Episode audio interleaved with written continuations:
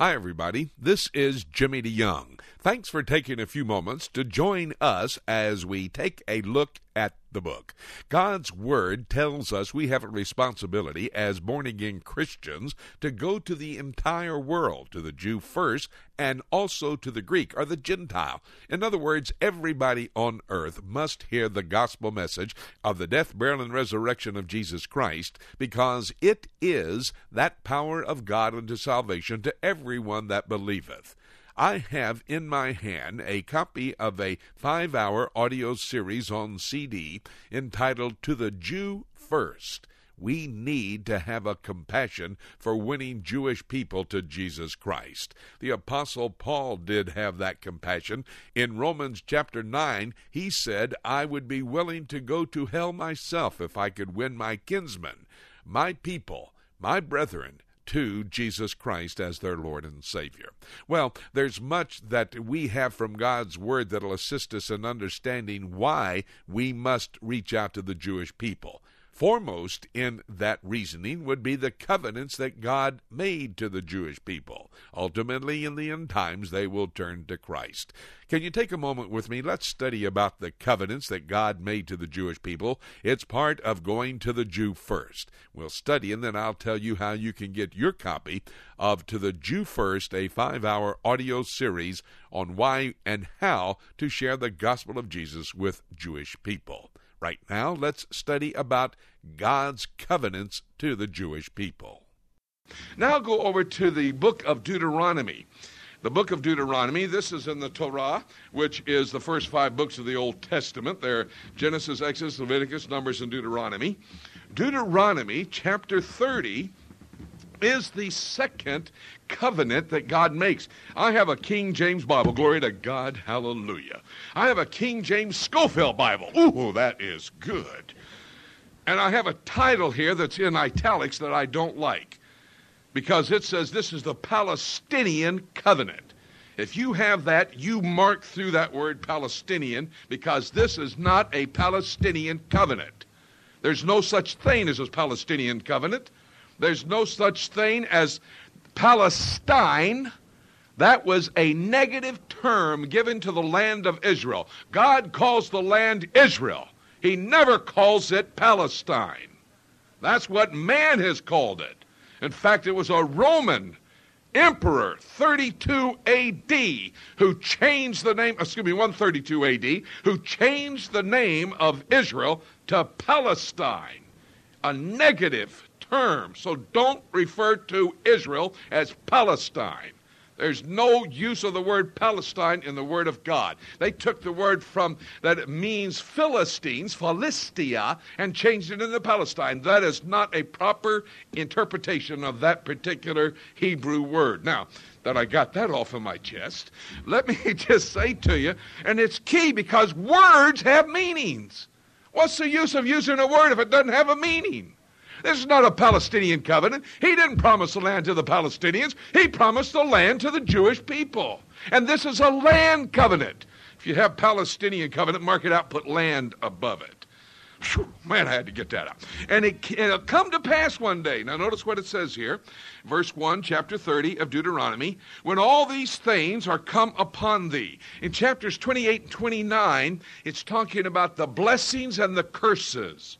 Moses told the Jewish people, if you don't obey me, you're going to be cursed. You'll be dispersed to the four corners of the earth. That prophecy was fulfilled 70 AD. But notice it says, and when all these curses are finished after 2,000 years, it seems the curses are moving towards a time of completion. When all of these curses are that have come upon thee, verse 2, and shall, you shall return unto the Lord thy God, verse 3, then the Lord thy God will turn thy captivity and have compassion upon thee, and return and gather thee from all the nations, whether the Lord thy God hath scattered thee, verse 5, and the Lord thy God will bring thee into the land which thy fathers possessed. This is the land covenant. Not only are they going to have a promise, a covenant, a commitment by God to make them a nation, He's going to give them a land. You can't be a nation without a land. The Kurdish people today would like to be a nation, they don't have any land. The Kurdistanish people are out there. They live in uh, eastern Turkey. They live in northern Iraq. They live in western Iran. They want a nation, but they can't have it because they don't have a land. And that's why God said, I'm going to give you a land. You study the 38 passages in Scripture that talk about the land of Israel, you'll realize they have 10% of what God's promised to give them. He's promised to give them from Cairo, Egypt, all the way through the Sinai, all the way up the Mediterranean coast, including Israel, including Lebanon, going down the Euphrates River, taking in all of Syria, all of Jordan, three quarters of Iraq, all of Kuwait, three quarters of Saudi Arabia. Do you understand what I just said? That's the problem in the Middle East. The Lebanese, the Syrians, the Jordanians, the Saudi Arabians, the Iraqis, the Egyptians, the Kuwaitis, they all know that that's not their land they're living on. See, not only do the Jews believe the Bible that that's going to happen, but the Arabs believe the Bible. The Muslims believe the Bible. That's the, how do I know they believe it? Well, uh, because the late president of Syria, Hafez al-Assad, said the problem in the Middle East is the Jews believe that God has given them that land.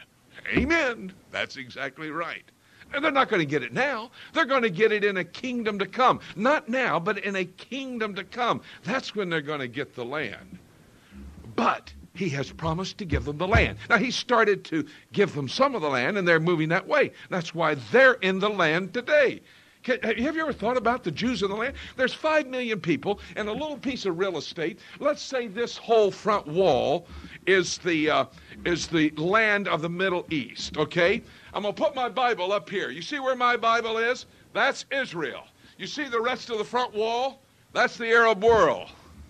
There's one Jewish state there's 26 Arab states. There's 5 million Jews in that Jewish states. There's 350 million Arabs in the rest of those Arab states. And they're afraid of who? The big bad wolf, Israel? That's what they always say. He's promised to give them a land. That's the land covenant. He has to abide by that. Go to 2 Samuel now. 2 Samuel. First of all, the Abrahamic covenant promises that they will be a nation. Secondly, the land covenant promises that they will have a piece of real estate, the land, and 10 times what they have today. 2 Samuel is the story of King David. You know how those uh, kings unfolded, don't you? Remember the first three kings of Israel? The way I remember their order is by their syllables. The first king of Israel was Saul, one syllable, so he's the first king. And then David, he had two syllables, so he's the second king. Solomon, he had three syllables, he's the third king. See, little memory for you young people. That's how you remember how the kings unfold. First Samuel is King Saul, second Samuel is King David, first Kings is King Solomon. And the second Kings is the division of the nations. That's how you remember those things in the scripture. Here in 2 Samuel, this is going to be a covenant that God is going to give King David. And in fact, later on in the book of Jeremiah, he said, This is covenant is as true as the sun and the stars in the heaven. He said, The only way I'll ever break my pledge, my covenant with King David, is for the sun, the moon, and the stars to disappear. Now, I looked up last night. The stars were up there. I saw the moon, and the sun is out today. Praise God. At least through today, he hasn't broken his covenant with King David. I don't think he's going to do it at all. He's going to accomplish his promise to King David. What is his promise? Well, let's notice and see what it says. 2 Samuel chapter 7. Notice what he says in verse 12. And when thy days be fulfilled, and thou shalt sleep with thy fathers, the King David, when that happens, I will set up thy seed after thee, which shall proceed out of thy bowels, and I will establish his kingdom. Huh. And he shall build a house for my name, and I will establish the throne of his kingdom forever. What he is saying is, I'm going to put a house, a temple, in Jerusalem, on that land, in that nation.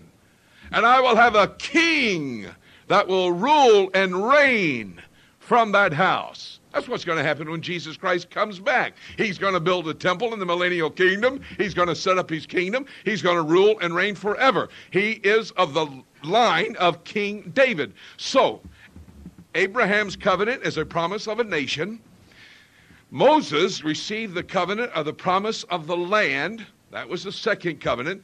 King David receives the promise that there is going to be a kingdom, a temple, and a king, Jesus Christ, to rule and reign from that temple. Thank you so very much for joining us as we've taken a look at the book. We've endeavored to try to explain the whys and hows of sharing the gospel of Jesus, the Jewish Messiah, with God's chosen people, the Jewish people. We discussed the day, the promises, the covenants that God made with the Jewish people.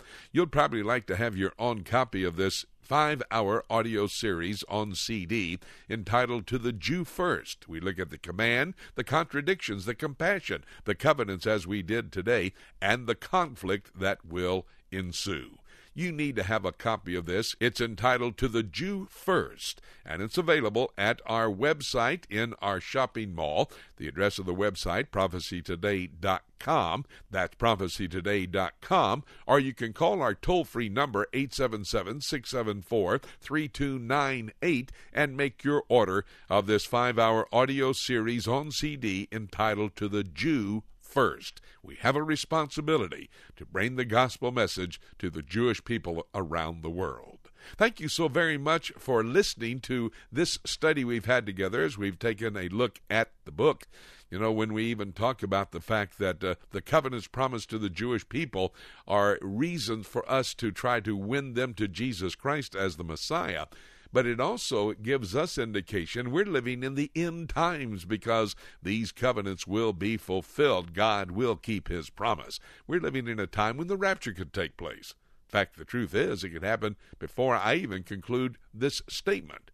With that in mind, nothing left for me to say then, except let's keep looking up until.